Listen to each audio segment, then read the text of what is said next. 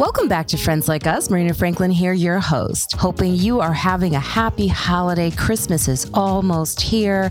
Also, by the way, Christmas Day is my birthday. Happy birthday to me. This week on Friends. Oh, it's a fun episode. Welcome back, returning friends. My close friend Von DeCarlo is here. Von is a New York bred stand up comedian, producer, writer, and actress. Her debut comedy album, A Draggable Offense, is available on all major platforms and can be heard on the She's So Funny and Laugh Out Loud radio stations on SiriusXM. Look out for Von in the upcoming rom com Switch Up and in the indie film Salesman, currently available on Amazon Prime. Also, welcome back my favorite young star, Nonye Brown West. Nonye is a New York based Nigerian American comedian and writer. She was featured in Boston Globe's Rise column as comic to watch and we agree. As well, she's been heard on Sway in the Morning, and she's been a part of the New York Comedy Festival.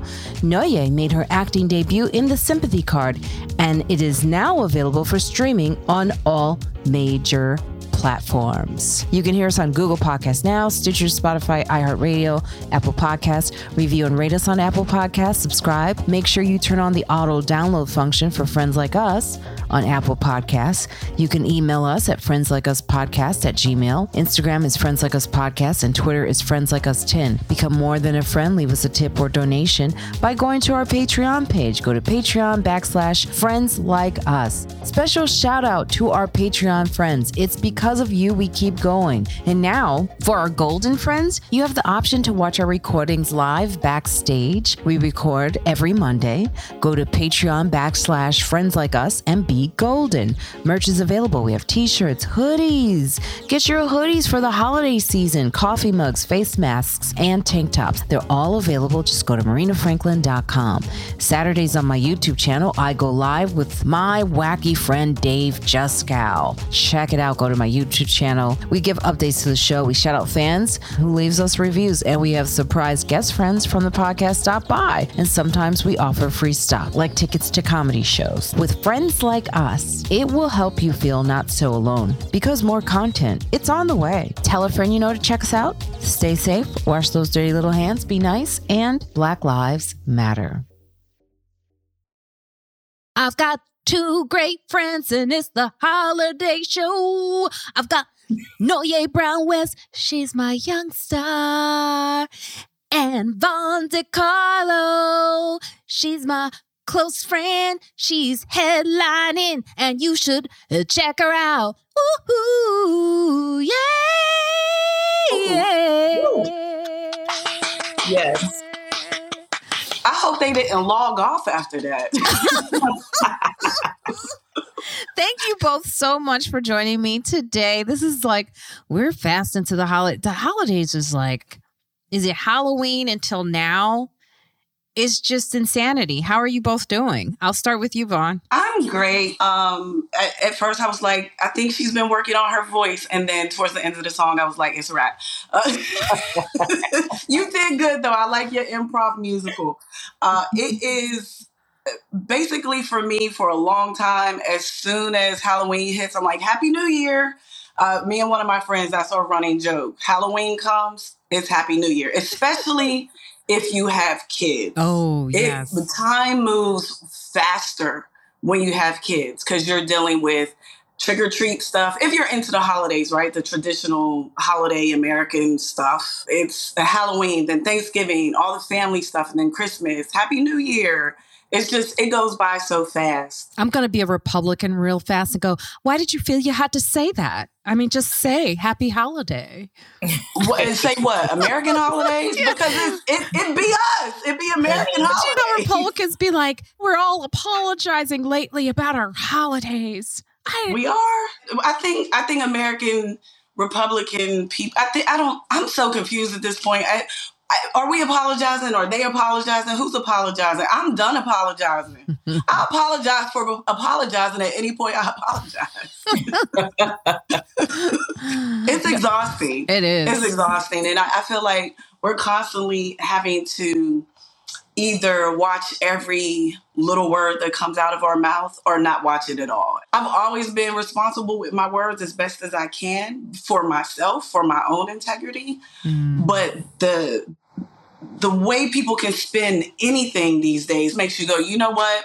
See it how you see it, rock on. I'm not I'm I'm done explaining myself every five seconds. It's it's exhausting. You're right. I thought by posting an old video about my special when I say like I'm not woke enough, I thought it was gonna get all this like backlash, but a lot of people were like, Thank you. I am so tired of being woke. Yeah.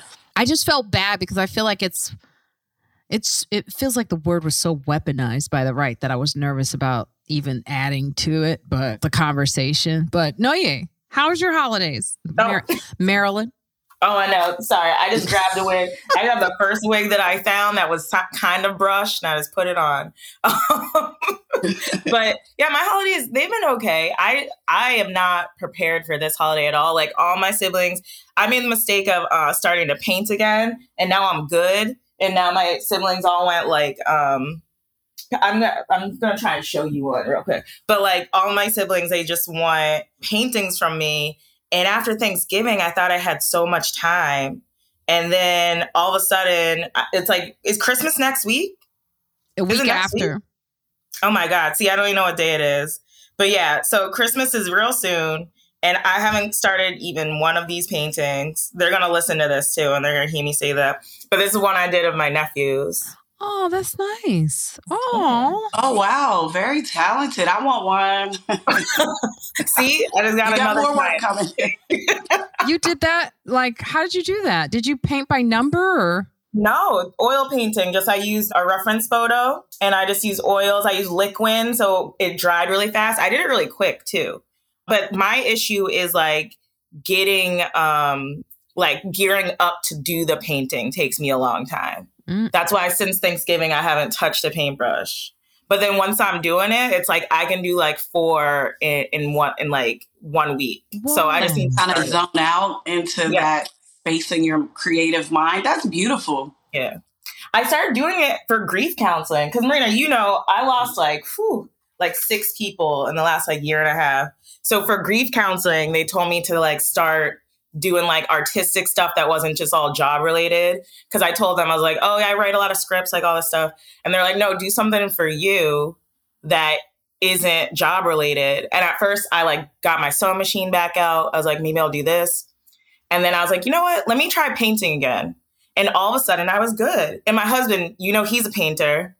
And I feel like just from watching him over the years, like that's how I got better at painting. Like not even like practicing, just watching him and what he was doing. All right, so you guys back. I don't mean to ruin the husband oh. comment, oh. but were you back together? I knew, I knew, I knew. So we just had like it's a really slow separation, or yeah. Look at Marina starting red table talk drama. She said husband, let it be husband. oh, you guys have been you we've been separated for seven years until he smacked someone at the Well, she's told everyone on the show too, so they need I have, yeah. they need they probably like, wait, well, hold, hold up. I know. I was at okay. A, I was at a holiday party on Friday and or no Saturday, and all my friends had words. They're like, every time we see a picture of you two together, we're like, no, yeah, you need help. What is it like? You well, no, you're good. You're good. No, yeah. I think you the fact that you're paint. First of all, those painting that painting is great. I couldn't do a stick figure. Okay, and when you said preparation, I was thinking, what is that like? Setting up your your blunt, your mushrooms. But I think I just think that's a wonderful gift. The one that you can actually make. It's affordable and you're good at it. So I think it's wonderful. I think that's just a wonderful way to spend the holiday season. I, I don't know.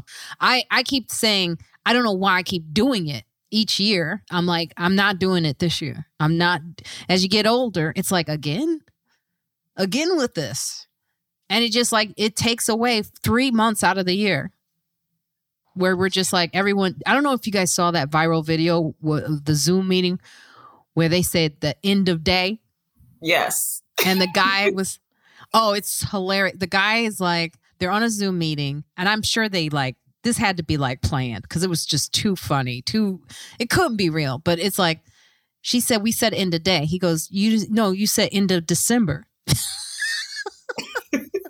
and then one of the people like goes off tape because she's laughing too hard. She's just like, it's it's good. It's a good video. Yeah, I, I guess you had to be there. I get, send it to me. it's like it. Well, it's just like she's because he didn't. Basically, it's about how everyone just stops working until the end of December, like after after like October. Like you were saying, no one's really doing work.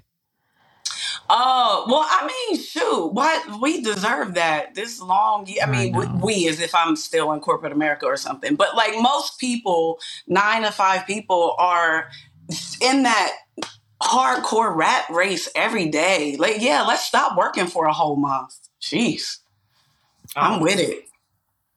I even feel like that with comedy, and this is like our busiest time. Like honestly, and even with me, I'm just like, oh, whoops, I forgot to book shows. I need them. I don't feel that way with comedy because I that's all I have and all I do. So I'm like, do not slow down.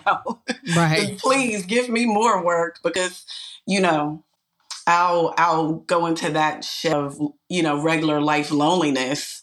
So I like to stay busy. You're headlining now, Von, which by the way, I applaud.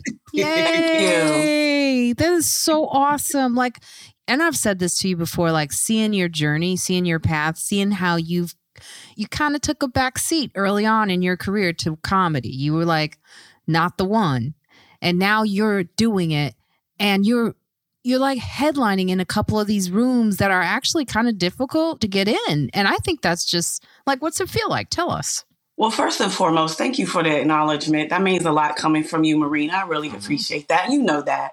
Um, it feels great, you know, to say the least.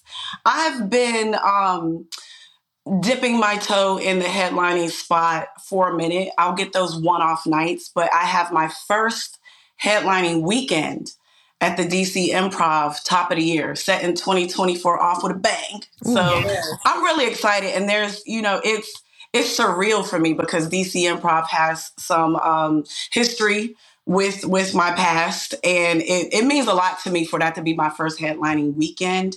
It's a different space. Headlining is, is a different space because it's a different responsibility. Like i feel fine with an hour. I can do an hour on stage. I'm good. It's going to be a good show.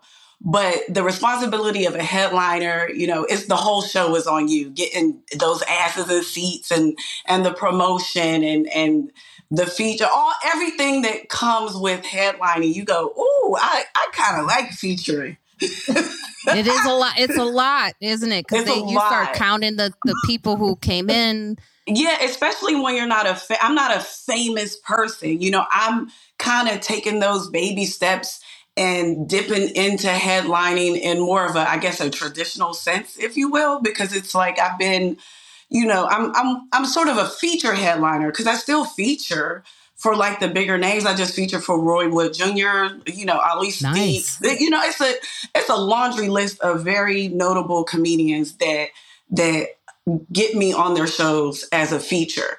Um, and a lot of times that's how I get recognized by the clubs and stuff to headline. And like I said, it's been those one off nights.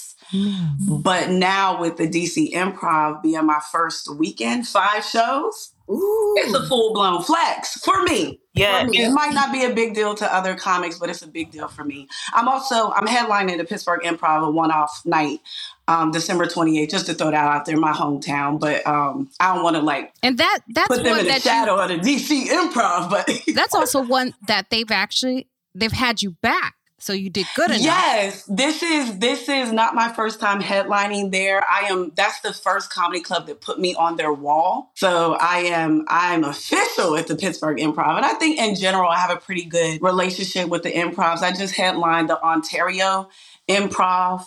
Um, I was there with Ali Siddiq featuring, and then like a month later, they booked me to headline it's you know it's that process. I'm going through the process. And like i said i'm not a famous person. So like when i when i headline the ontario improv like when you feature for ali Siddiq, you don't worry about it. He adds shows. As, he just started a theater tour because his clubs get sold out. So i'm featuring for him. It's like I know those shows are going to be packed and good audiences. Then a month later, I'm headlining the same room. So I'm like, is it just going to be me and the staff? And I was so proud. The room was pretty full. It wasn't sold out. It was I ain't gonna flex that hard, but it was It was good. it was up there. My numbers were good. Wow. like I have a new manager now who I love, and and that's also because of you, Nonye. You gave me those like goal things, you know, like things you want to ask for, and I asked for it, and it came, oh. and Oh. so thank you. But the her assistant was like, "Oh, we need a writer," and I was like, "Oh, I don't. I just need water." a writer. the, the, that just says levels because I, I don't get asked for. I don't think I have a writer. They were like, your writers that you ride in, you do your time, and you order off the, the club menu, which is the point. So when you sell out like some of these guys do, and they've been around forever, you know what I mean? They didn't take mm-hmm. any back seats in their career. They've been, you know, full full steam ahead. And um so just joking around with that but just it's it is humbling and an honor for me internally spiritually just alone to acknowledge my own progress in this because it's not easy to um how how can i say it? It's not easy to progress when you feel like you're you're fighting against a wall that was Mhm. built based on not even your own talent and you know what i mean Yeah. so it's like I don't I don't take lightly or take for granted, you know, the the fight I've been up against or the fight that I continue to be up against if others perceive it that way. So I'm joking around with all of that stuff, but in short, I'm very proud of myself and it's it's hopefully the first, you know, weekend of many and we're going to turn these one-offs into weekends as well.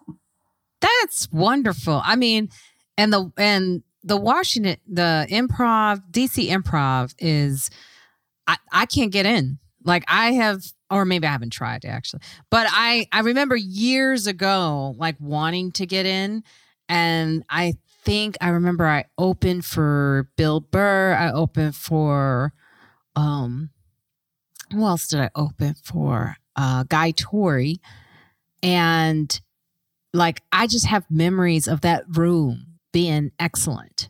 Like the audiences were so good. Now I was a younger comic, so I was kind of terrified. But I remember they were so like DC audiences. Yeah.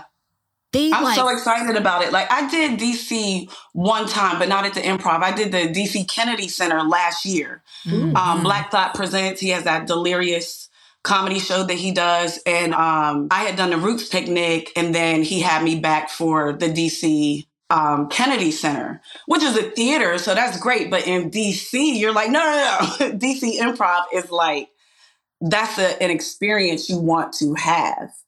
And I, it's not, um, it's not one of those rooms where you're terrified that it's not going to be a good show. You're you want to make sure you're prepared because this is a comedy audience. They know they know comedy. So it's going to be a good show if you make it a good show because they're coming for comedy. It's one of those rooms. You know, another room like that is in Boston, uh, the Wilbur Theater. I haven't done um, Boston yet, but the, the other room I heard about, which I, I did with uh, Jessica Kirson when she was here, the San Francisco Punchline. When I tell you, Oh, they're I, great. I was like, am I being punked in a good way? Because this these shows might have been the best shows I've ever done in my life. oh well, San Francisco is so hungry for just anything. I mean, they Oh got all that homeless situation, the unhoused situation. They just like, just get us in a room. Out Look at you trying to use proper words. I, the, the homeless, unhoused uh, situation. I got to Forgive me if I don't. But you know, when the- I got there, I, I felt so triggered because I was like, "Oh, this." It it reminded me. I felt like I was in Manhattan. Like I saw on Macy's and stuff. I was like, "Ooh, I'm triggered." I feel like somebody gonna yell at me for no reason. I left. I, New York is following me. uh, But the shows were, as a matter of fact, on my Instagram, the the clips that have went viral are mostly from those shows. Like the the person who recorded it, it I was like, "Is this my special?" Because I- I'm gonna ain't even say that this. special no more. This might as well be a special. It was wonderful. I I'm going to say this. I love New York City audiences, but I think they're spoiled. Yeah. I think they're a little spoiled because they get they have so much comedy that you I could see the difference of a place that is just so like, oh my God, are you doing a comedy show for us? Like, thank you. Like that type of appreciation is is just like And do you feel like and not all spoiled? audiences in New York, by the way, just certain. Well, definitely at the cellar where you're at, you know. Well, the cellar has become like a different entity in itself. You know, it's like they're so used to expecting that someone's going to drop in now that you. well, that's what I was about to say. It feels like not only does New York slash the cellar or wherever, um, they're so used to comedy. They're also used to a certain level of comedy that they almost not. I don't know if spoil is the right word as much as snobby. Like I feel like New York audience have the audacity to have an opinion about how you should be doing comedy. Yeah. Sitting in the audience, who are you? You've never Ooh, been. I had here. someone this weekend, and it wasn't at the cellar. There was a bachelor party. They were talking, and they were white, and I don't know where the guy goes. I think I I started it kind of, so I kind of because I was like, I go ooh, because the guy was cute, but then I looked at him That's and I was true. like, he ain't that cute. I was just acting really. and then his friend goes, "Do you do white guys?" yes, and the whole audience was like. And I looked and I paused and I looked at him. I said, I don't do white guys anymore because he says something like, Do I do white guys? That's when I stopped. Clearly, you don't know who I am. Google me. Google Marina Franklin, and only white guys come up. Let's get into some of these topics. Let's get away from the, the white guy. Con- but congratulations, Von. Yes. Thank That's you. so good. Thank And you. And I didn't mean to. I'm I'm horrible sometimes with compliments, so I, I did downplay No, it and start good. talking about featuring and all that stuff. So No. I, I get that way with compliments, but I, I do appreciate that coming from you in all seriousness, Marina, you know. Um, and I, I think even some of the, the um, Friends Like Us audience would also know the deeper places that that's coming from. So thank you. Um, not to downplay myself or the compliment. Thank you. Oh, Oh, I was just gonna say when I first met Von, you were just starting to do like the headlining stuff. Like, well, not just starting, but it was starting to be more regular. hmm That was like maybe like s- five, six years ago when I first came. That I your hair, no, I was um I don't know when my I think my first headlining I can't remember the first one, but I I want to say when I first met you, I had just started getting solid, consistent feature work. Oh, And then I, I know my first headlining gig was in New York. I just can't remember. Um, but yeah, it was it was in that space. But yeah, Yeah. it's a it's it's it's a road. It's a road. It's a process. And, and I was also going to say about the New York audiencing, I've been telling my friends who do not leave the city that they need to get on the road. Because, like you were saying, I feel like people in these cities where there's not much else to do, they appreciate us so much more. And it's like you'll do a jo- you'll do some jokes in the city that you're like, oh, I guess that's not a good joke. And then you go out on the road and you're just like, oh no, it is a it's a good joke. And you have more time on the road, I think, to um, explore the dif- different angles of the material. And sometimes when you're doing the shorter sets, unless I, I know how to work smart, not hard, and COVID taught me that, but um, everybody works different. But there's always more time when you're featuring and doing longer sets to be able to play around with the material and see, okay, let me see this, let me see that. Whereas when you're doing shorter sets, um, a, a lot of comics, they're just so married to the laugh and I got to kill. And they're so worried about what people are to think if they don't do well in these shorter sets that they don't take the risk of trying different angles and working material differently.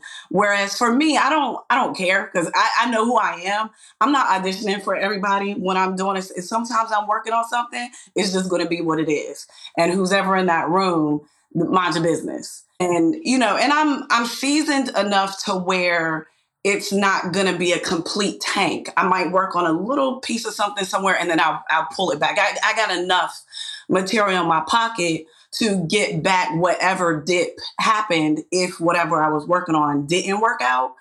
But it's it's tricky to do that in a short set as opposed to on the road where you're featuring and or headlining and have a lot more time. Yeah. So so you know, Nonye, you know, by next year, this time, you're going to be talking about your headline spot.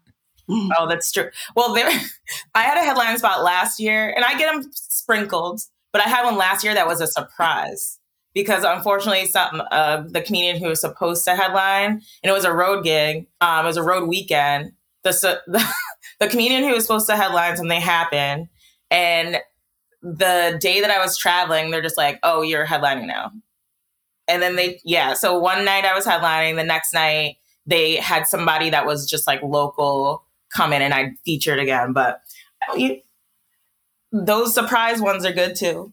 well, yeah, it says a lot about where you're at because it's. It, I mean, if you're headlining, I assume you're doing 45 to an hour, so it's yeah. it's not like. Well, I can't say a lot of comics because uh, a lot of comics will just try to mess around on stage and not do material and stretch the time. But you have to be prepared for those moments. And if they they believe that you're prepared and not just gonna do a a solid 20 and a loose 45. I remember the first time headlining, I was looking at that clock. I was like, oh, can I? I was so nervous. I was like, can I get to 45? Ah! I was so stuck in the material and it, that's just when I first started. It's just I was just look, and I I remember calling Keith and going, I just was so nervous I couldn't do, pull out the time, and he goes, Yeah, you probably was just looking at the clock too much. Mm. I go, Yeah, because see my nervousness. I learned the difference between nervous and anxiety. Like I'm not anxiety, anxiousness. So for me, I don't get nervous. I'll get anxious and ready to go, but I don't get nervous because it's my um, confidence comes from my preparation. Like I have to, prepare like I'll I know the time of every single piece of material mm. that I have. I so I have the confidence that it's going to land here. And then if something deviates or if I do something different, I also know. Like I put it like this have a plan, then get rid of the plan so you can be loose and free. But I have to have that plan or I won't be loose and free. Yep. I'll be mm-hmm. nervous. I'll be looking at the clock. But if I prepare and go, okay, this is the set list that's running in my head that I want to do. I could go off to the left for 10 minutes, but I know I'm coming back to this. And then I, I kind of have this little, I'm a scientist. I have a math, I'm doing math Uh-oh. in my head. Like, okay. On the scientist. like if I look up at the clock because I went off off the mark for like let's say five minutes and i look up at the clock and i know what material i'm going into next because i prepared i'm like okay that's about a two minute bit right there and i got 10 minutes left okay and then so i'm doing all of that. So my confidence comes from the preparation of knowing the loose time. Nothing is exact, and y'all know mm-hmm. that. But knowing a loose time frame gives me that confidence that I could I could be free on stage. If I didn't do that, oh, I would be a mess, a whole mess. Oh wow! I have to do that. Even for short sets, I have to I have a little pregame thing I have to do, or I'll be a mess. Yeah, I never did that when I first. You know what is funny is like I never.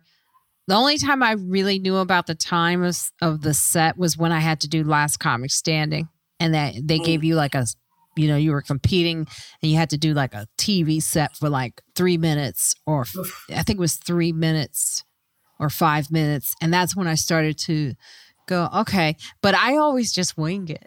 Like I know it's yeah, no, that crazy. would that would drive me nuts. I'm and always it, like, it also helps me this too. joke and this joke, and it ends high. Right. So with me, like, like sometimes you get you'll be somewhere and then last minute it's like okay can you headline or oh can you jump up and, and fill in like 10 minutes you never know what's going to happen so because i have that little bit of preparation in the back of my mind and i know the times of my material like i said loose time i can make quicker decisions without that nervousness. It's like, oh, you need me to run up there and do three? Got it. But but but I'm gonna do this, this, this.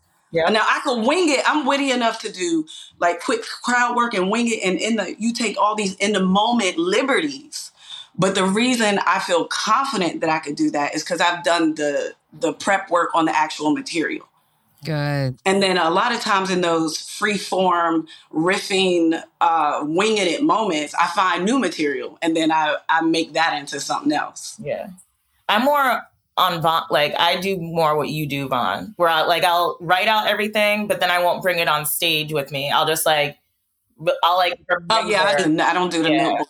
Well, I'll bring your notes. I'll bring that, notes. Now I can't do that. I see a lot of people. They'll have their notes and stuff on my phone, or they'll they'll have it in front of them.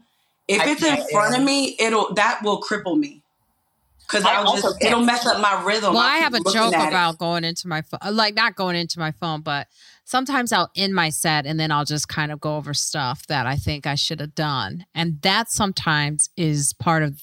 You saw that Nonye when we did the Fat Black in the lounge. Yes. Yeah. Now I do want to move on to this conversation about celebrities like Beyonce who have a responsibility to speak about injustice. This was a an article that I saw on Instagram and then I subscribed to Forbes. I'm going to cancel soon. But um because they put it behind a, a paywall and it's like, oh, Janice, I actually follow her, Janice Asser, Janice Gassam Asser. I, I follow her. She's really great. She does a lot of like good articles and she's just prolific.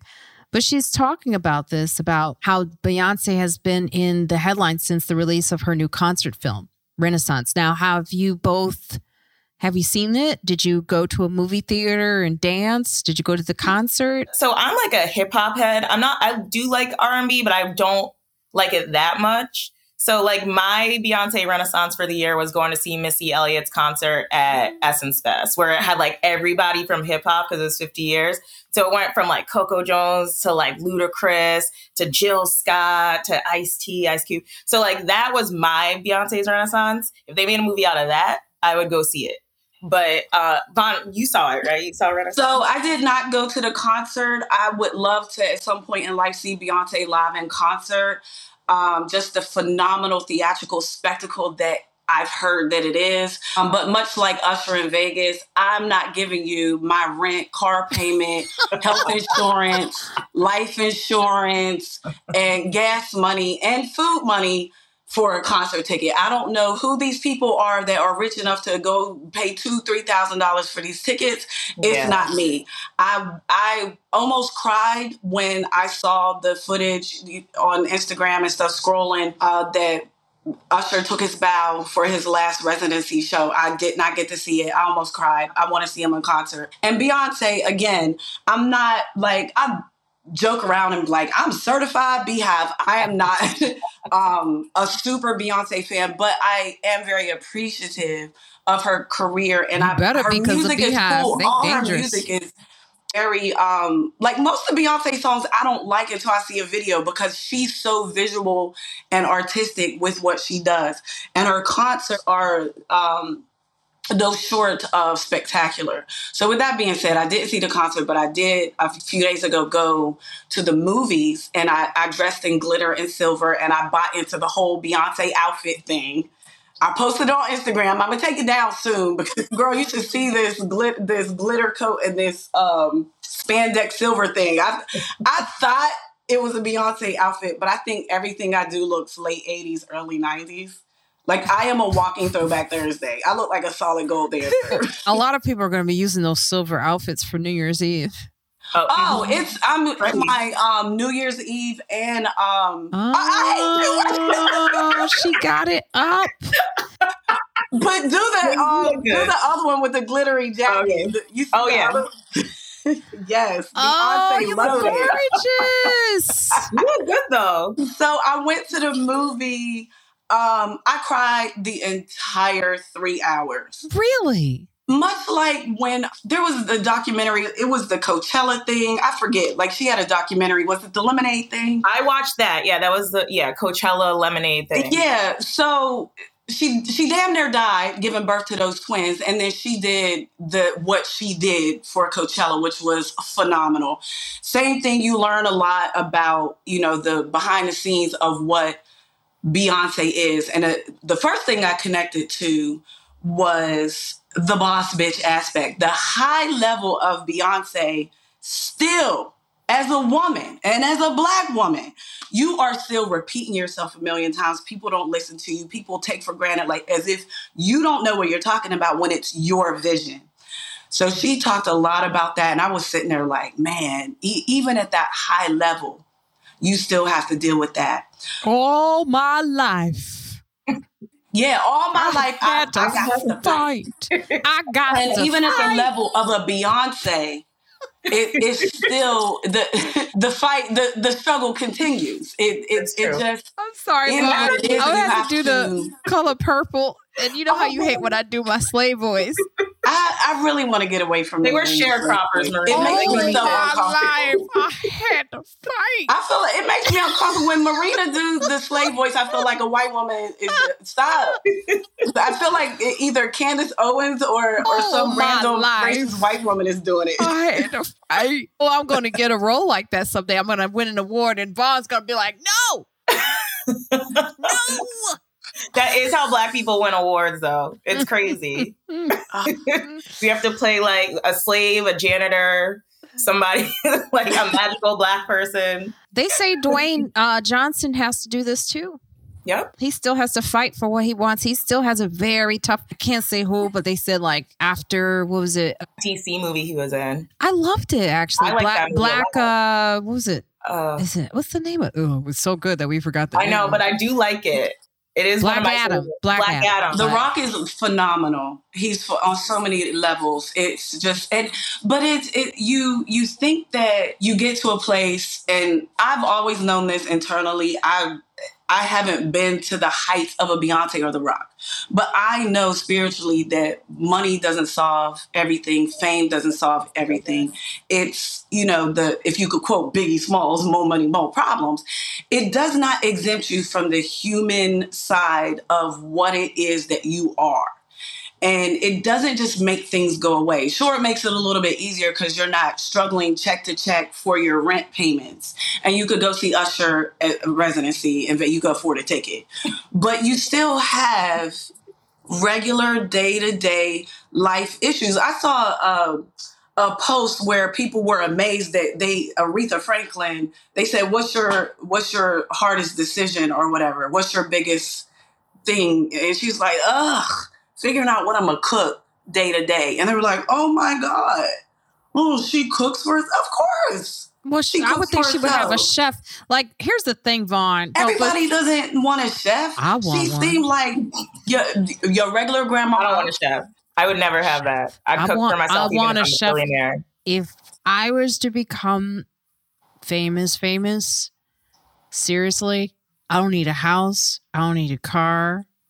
I just want someone to cook for me every single day, and I will be so happy. Look, Marina, ain't nobody making you edibles for breakfast, lunch, and dinner. I just feel like, me but, But as you I get, just feel like people think that just because you have success, especially in the entertainment business, that you're all of a sudden this diva Kardashian person where it's that may not be everybody's goals. Some people in this business just appreciate the art of it. You're doing your paintings. Does that mean you I'm Picasso and I must you, no, I'm not going to cook for myself because I can paint. Like everybody relax. Talent doesn't exempt you from life, human life. yeah. You And know, I but think- the it, long story short, Renaissance, the movie, I bought into all of it. I cried the whole time. I think somebody blinded me with glitter. It was a whole, it was a mess. Um, they made Blue into an underdog. I will say though that Beyonce, like leading into the the article question, she did a lot during like Black Lives Matter movement and all that stuff. And I understand the fatigue. And what what's going on now is like it's just it's like a very scary issue. And I understand how celebrities who were very vocal during like other things that have happened in the last like 10 20 years are not as vocal now and they probably expect their fans to just know like how they feel about it like people even in that article they mentioned dj khaled dj khaled is palestinian It's like Oh. he expects us. He's hundred percent Palestinian. He he expects us to know how he feels. And like I am a DJ Khaled fan, so like I didn't even question that. I'm like I just understand like oh he's Palestinian. I'm not gonna ask anything else of him right now. You know, Can I just say it's one of those things too where I feel like black people are getting attacked for not speaking up. I'm not going to go into the whole thing cuz I I just won't. But black people I'm like there's a whole other ethnic group ethnic groups that you could be pointing the fingers at about not speaking up. Like there's an Asian community. Are they speaking up enough for you? Uh I don't know. There's just like all types of is the L oh they did I think they did a cha- attack the LGBTQ community for not speaking up enough but it's just I always feel like it always lands on black people and the understanding of black people have a lot more to lose when they say anything right Yeah. and we're also like, and I'm not saying I'm taking any sides, but I'm saying like the only side I'm taking, and I will stand by this, is humanity. I don't Yeah. like seeing hundred percent. Yep. I don't like seeing babies being killed no matter what. Yep. I didn't like what happened to what happened to to the people in Israel. I didn't like what happened to the babies, the Palestinian babies, and I don't like the fact that people assume that all Jewish people think that the Palestinian people don't deserve to live. There are Jewish people who are fighting just as hard for those babies to so there's so much conversation going on that we know that we're living in a world where everything is clicked bait and that your words are twisted and that you get canceled and black people uh we get canceled we've been getting canceled for before canceling was canceled Mhm. so the this thing of Beyonce, the expectation of Beyonce, and this whole article about her, she has done so much that is not like this is what I've done. I was about to say, and when has Beyonce ever spoken out loud about anything? She does stuff quietly and she handles things through her art. Remember when she did the um she addressed police bl- brutality in the video standing on a cop car as it sank. She she has always addressed things artistically. Well, that's the problem in the article, though. They're I don't saying- remember well, her ever well, coming out. What Huh? they're saying is, is they're saying that is not enough. They're saying that you using it for your art is not a stance. And that's fair. Yeah. But here's the thing. I see I see I see both sides. One, I see the side of you have a huge platform and you influence people that follow you. Great. I get it. Use your platform responsibly. But the flip side to that coin is I'm not a politician. I'm not um I, I'm I can sing and I can dance. That doesn't make me qualified to speak on political issues. Now, humanity, yes, we all as human beings, um, I don't care what your race, religion, color, and all of that crap is. Uh, We're at this point in the world. When are we going to recognize that we're just all human? It's exhausting to still in 2020, about to be four and beyond, to still be this frivolous with race, color, male, female. It's just, it's ridiculous. So at some point, we have to look at, well, what is the humanity of things? What are we really justifying?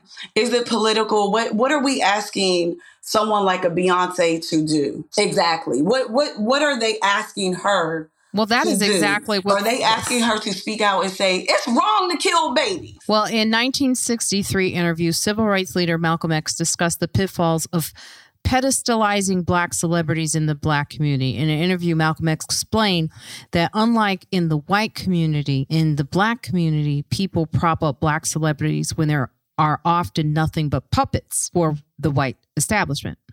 Beyonce and other celebrities must grapple with greater expectations of when and how they use their voice and must always deal with accusations that they are not doing enough with their power, privilege, and access. But those that assume the role of activist must be willing to use their voice, their art, their influence to impact change. I think we as the public must realize that Beyonce is a capitalist enterprise, shared educator. This is what Lisa V. Betty was saying that I think we must hold the senators responsible, basically. The actual powers that be. Yeah, like actual people. Th- That's the thing that's driving me nuts, P- especially in American culture. Everybody's leaning towards popularity and celebrity. These celebrities are not, and they ha- they cannot. And I'm not saying they can't influence change and force change of a collective group of people and all of that. I'm not saying that, but insert any celebrity. They're not in a position to who's in position to actually make a decision that is going to stop this shit because that's who we need to be talking about all of this other stuff is just fluff and noise and distraction so talk to me about who who could push the button to make this stop and I think it's several buttons that needs to be pushed. It's not just one person. It's not just, oh well, Joe Biden and Kamala. This this one angle. This one angle. It's it's not just one person, and it damn sure ain't Beyonce. No, it isn't. it was uh, Candice Parrish who said exactly what who was agreeing with you. She says what we have to do is get our local politicians together, Yep. lean into and support the celebrities that will talk about it. Go and support the people you know will talk instead of hopping online and jumping down the throat of someone you know won't talk about it. That's such like common sense and And, obvious. and here's I'm indifferent about that because it, it's one because um how can I say it? Talking about it could be fluff too. Mhm. What are you doing? I don't care about your mouthpiece. What are you doing? And I'm not here to defend Beyonce. I don't know what she has done. I know she has done things, but I don't. I'm, I'm not sitting here with a list. Uh, just I like can LeBron tell you James, what she's done. He there's a list of stuff that he's done. He done at, it, when your actions are in line with things, you don't have to say a damn thing. It seems to me like the people that talk the most do the less. Oh, so never yes. mind what you got to say about it. What are you doing about it? Well, she's with her, she has her nonprofit. It's called Bay Good. One of her areas of philanthropy is giving back to Black businesses and making sure that Black businesses are equipped with what they need. And by the way, she doesn't broadcast that, which is one of the things I've always noticed about her. She just does it. They they've given away millions of dollars in grant money in business accelerator education. They're now headed to Brazil and they're headed to Africa. So she's giving in the way that feels most comfortable for her. And let me let me insert spirituality in there because it is my understanding and uh, from my spirituality when you do good you're not supposed to brag about it. You you do it for the goodness of doing it. If you are in line at the grocery store and the spirit tells you to pay for the groceries of the people in front of you or behind you, you do it. You don't turn on your camera and put it on Instagram and tell everybody you did a good deed. You're supposed to do good deeds in silence. That is between you and God's instructions. So I'm I, again, I'm not here to speak. I'm not Beyonce spokesperson. I don't know if that's how she feels, but I know for my own spirituality, when you do good, you do it quietly. Now there are some instances where it does need to be um, broadcast and put out there so you could spread the word and spread the good, and so people know about it. So that's a mm-hmm. thin line as well. But I'm not going to hold no judgment against people who do their good deeds in silence and we know because that's what you're who- supposed to do. you can tell when someone is letting you know that they do stuff so that it's like an article.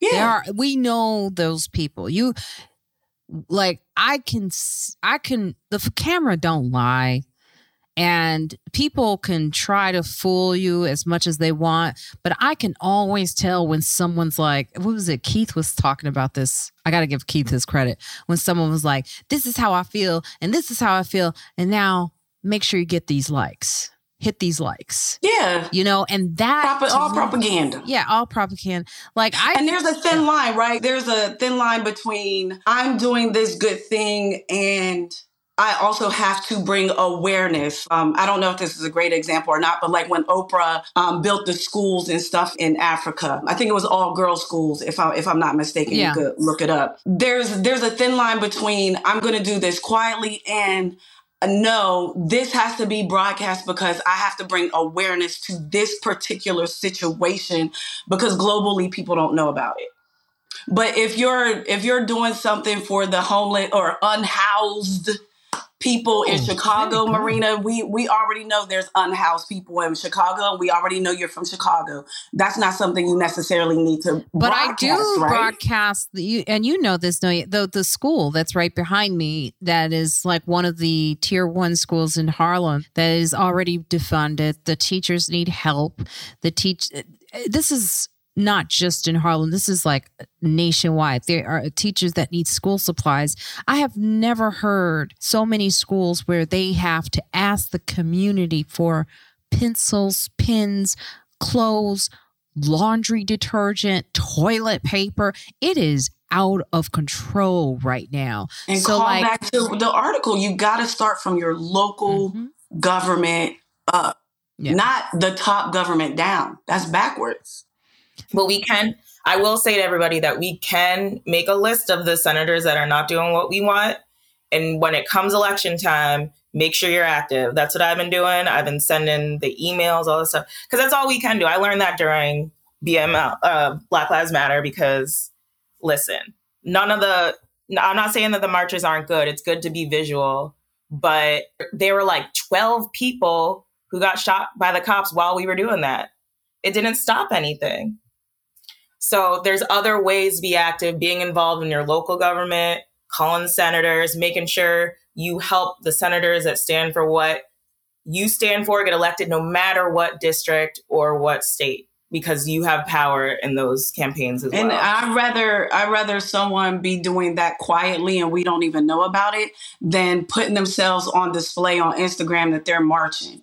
It's just like when the when the Writers Guild and the SAG, every- I would see people posting them marching, and I'm like, oh my god! If you don't get out of here, I know they were having like barbecues and they were Yeah, having photo like- groups. y'all just out here trying oh, I to fell figure out prey where to your it. next movie coming from. Listen, I fell prey to it. I was criticizing it, but I have to admit, did jump into the electric slide when they did have it.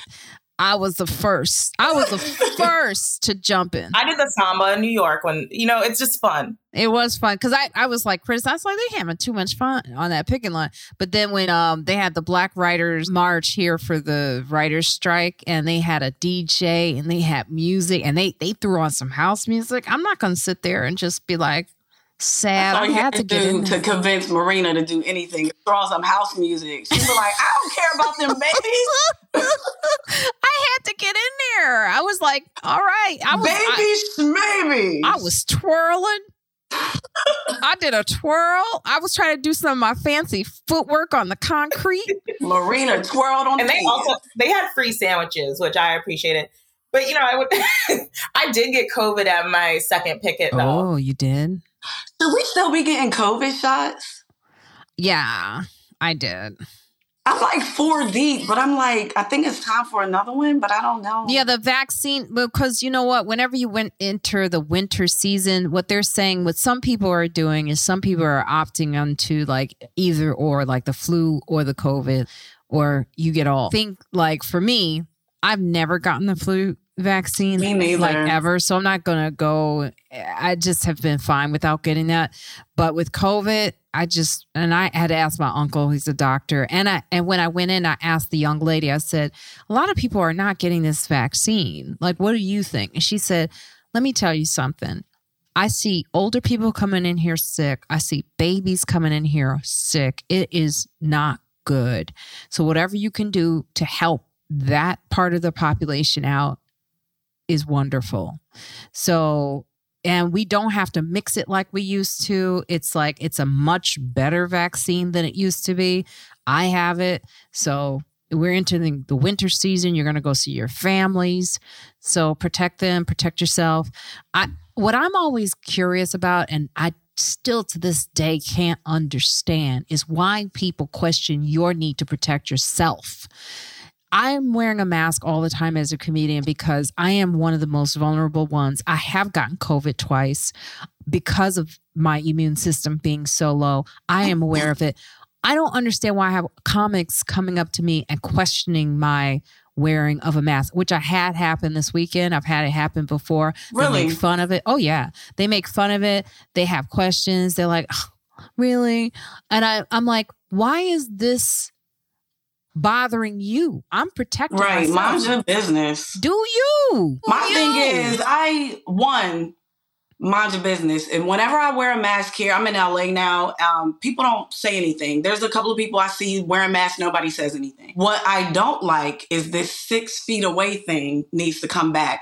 Like especially in LA, too too many people are too huggy. Everybody wants to hug me, and I'm like, ugh, ugh. Even if it ain't COVID, I don't I don't want your energy. I don't want your flu. I don't want your cold. I want your. I don't want like it's too much hugging going on. Too many people hugging. Let's fist bump it up. People Bring six feet away. Stay six feet away. Bring that back. It, you're right. You're right. People do for some reason the need. unless people hug me when I have on my mask. Let me just throw that. in yeah, there. that people. That's the other thing I don't understand is like, what do you not understand about like if I have on my mask and they go, oh, should I hug you? Like, I and I always go, well, I have on my mask, so yes, you can hug me, it's fine. But also when I give like a little bit of a fist bump, I could see like the Republican in the room going, I don't want to do the fist bump, you know, and it's like, I just don't get it. It's like. I'm just protecting myself. I have a right to It's- protect myself. You do, and you don't have to explain it. One of the things I've gotten into a few tiffs Mm. about this because it's like uh, I go to fist bump somebody and they're like, ah, I want to hug.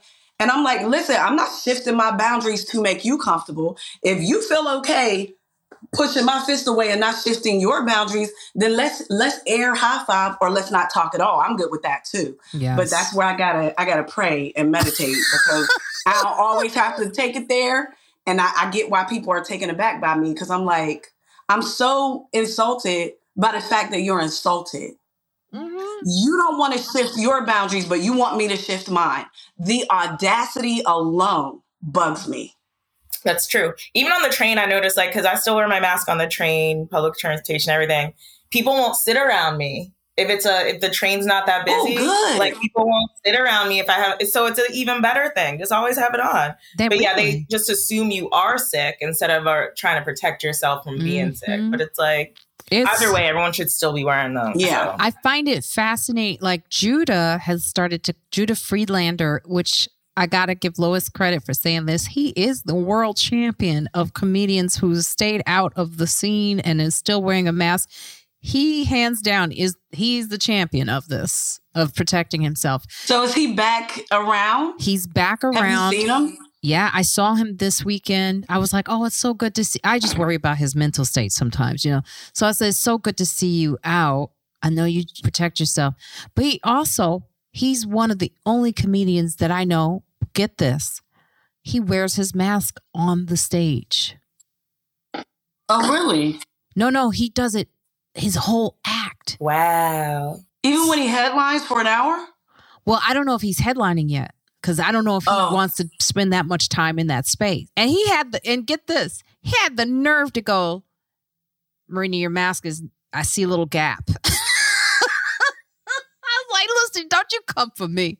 Before you, there was me. I was the one. Okay, so don't come for me. I know yeah, what. Judah, he definitely is one that he stick to his guns. I remember um he was at he was headlining Caroline's and I was on the show. And you know, when Caroline's it's so bright in there, right?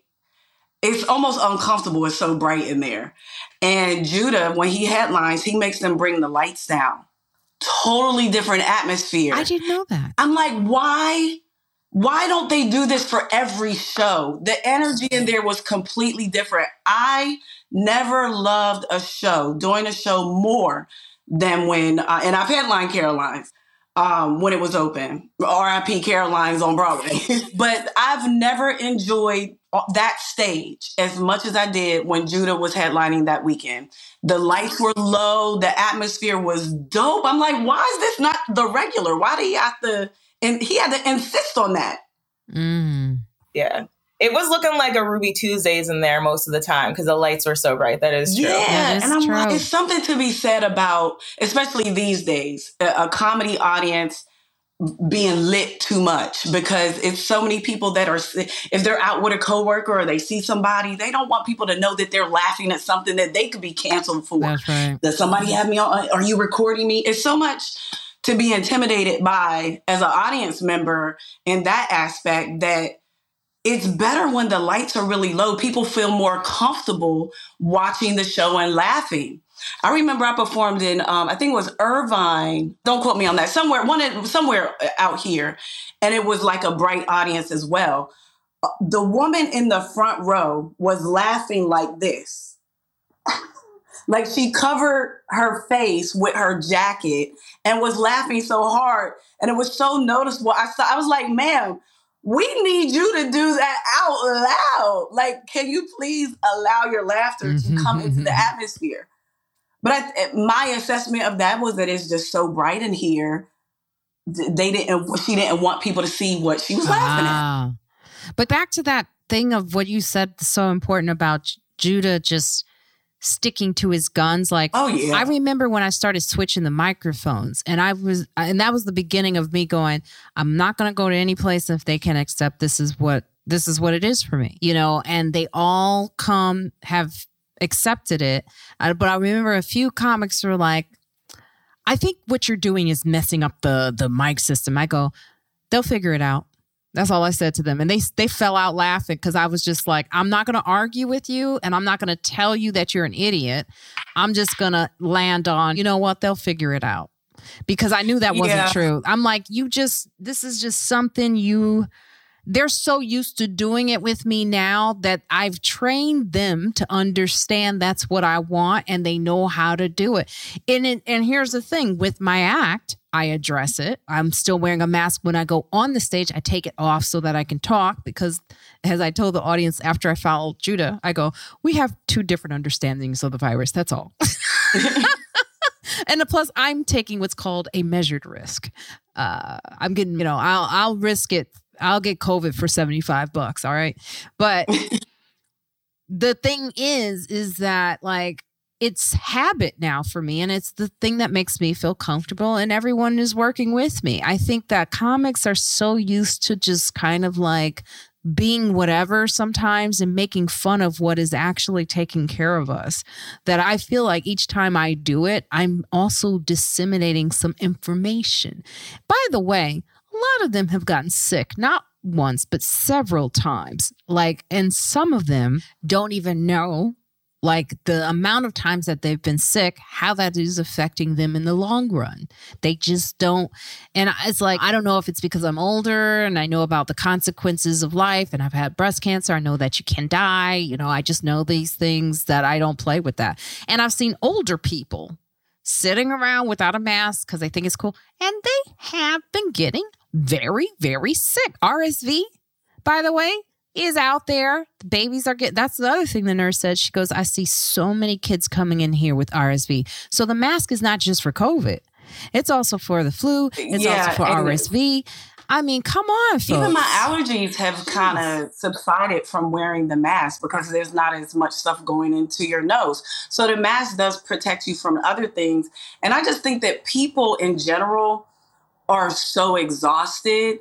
Like just from, I, I would say from beginning of the Trump era, like the 20, 2015 into 2016 election and then COVID and then the, the Black Lives Matter, all of, all of this stuff has happened that people have become so exhausted and wanting to get back to whatever normal there is in their mind that they rather just get sick and ignore stuff.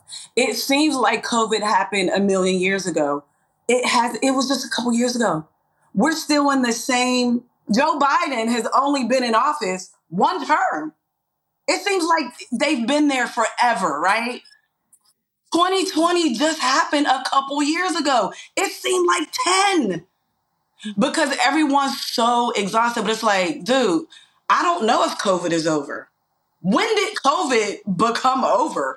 We just kind of got to a point where we were like, all right, vaccines, and now we're just thrust back out into the world. Let's get back to whatever normal. But if you really look at it, it's like we're about to go into 2024 for the next election, and COVID just, we just went through this pandemic. We were just there five minutes ago. Healthcare workers who are at the most risk are the least likely to take the precautions. That's the study that's just been out. That to me is insane. Oh, yeah. Now, we do have to leave it there. This has been a really great conversation. I am so happy. That- Mm-mm, mm-mm, mm-mm. Send me, uh, send me my seventy-five dollars. no.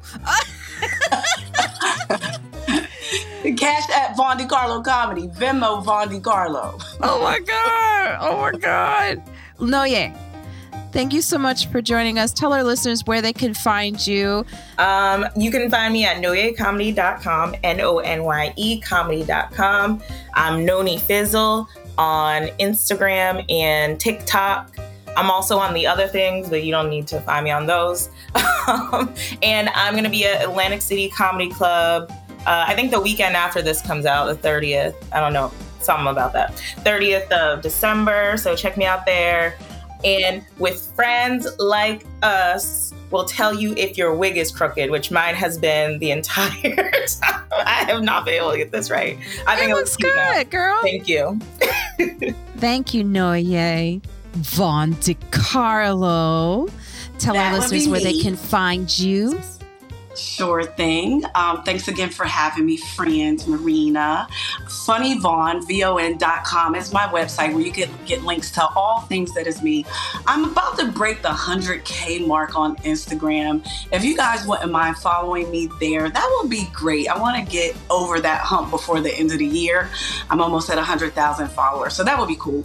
I'm at Von Decarlo on Instagram and all other social platforms like TikTok, etc. Again, funnyvon, V-O-N.com is my website to get links to all of the socials and everything. Um, for Christmas, I am headlining the Pittsburgh Improv on December 28th, but I'm going in early. Um, my family still lives in Pittsburgh. My mom, prayers up to mom. Y'all know she had cancer and stuff, and she's been on a feeding tube since pre-COVID. Um, she collapsed and she was in a hospital recently and they put her in a nursing home. So I'm going to go spend Christmas in the nursing home with my mom. I'm flying in on Christmas and I'm going to be there early and then I'm going to headline on the 28th and then come back to California um, and spend New Year's here. And then the following weekend is my debut headlining weekend at the DC Improv January 5th. Thank you. January 5th through 7th, five shows. Please help me sell that out. That would be like a dream come true. Thank you very, very much. And with friends like us, who needs Beyonce tickets? well, yes, you could go. Did I do it? You did it. You did it. Marina I got everything you asked for in there, right? Yes, it was great. Thank you. Okay. And and I love that you're also taking care of your mom in there. I love that. I pray for her and think about your mom Thank all you. the time. Marina Franklin here. Go to my website, marinafranklin.com. Also, go to my website so you can see where I'm performing in January in February. I believe there's some dates up there in the calendar. I know I'll be at the SteelStacks in uh pencil in uh Phil uh, yeah. I'll be at the SteelStacks. Come on, headliner. That's in Pennsylvania. And I will be returning to the City Winery for the Betches of Comedy. So you have to go to my calendar to check that out. Also, really important, if you go to my link tree, you can donate money to the school that I'm always talking about, the PS 180. You know, help them, help the babies. I will be spending my holiday with my mom for the first time in years in Salisbury, North Carolina. Wish me luck. no, my mom, she said, yeah, she's a lot. But uh, we're going to have a good time. I'm doing it. I'm going to spend that time, be around some North Carolina folks for the holidays. So that should be interesting. I want to thank you both. You guys, please don't forget to always wash your hands, man. You can still wear that mask if you want to. Don't forget that Black Lives Matter. Check us out.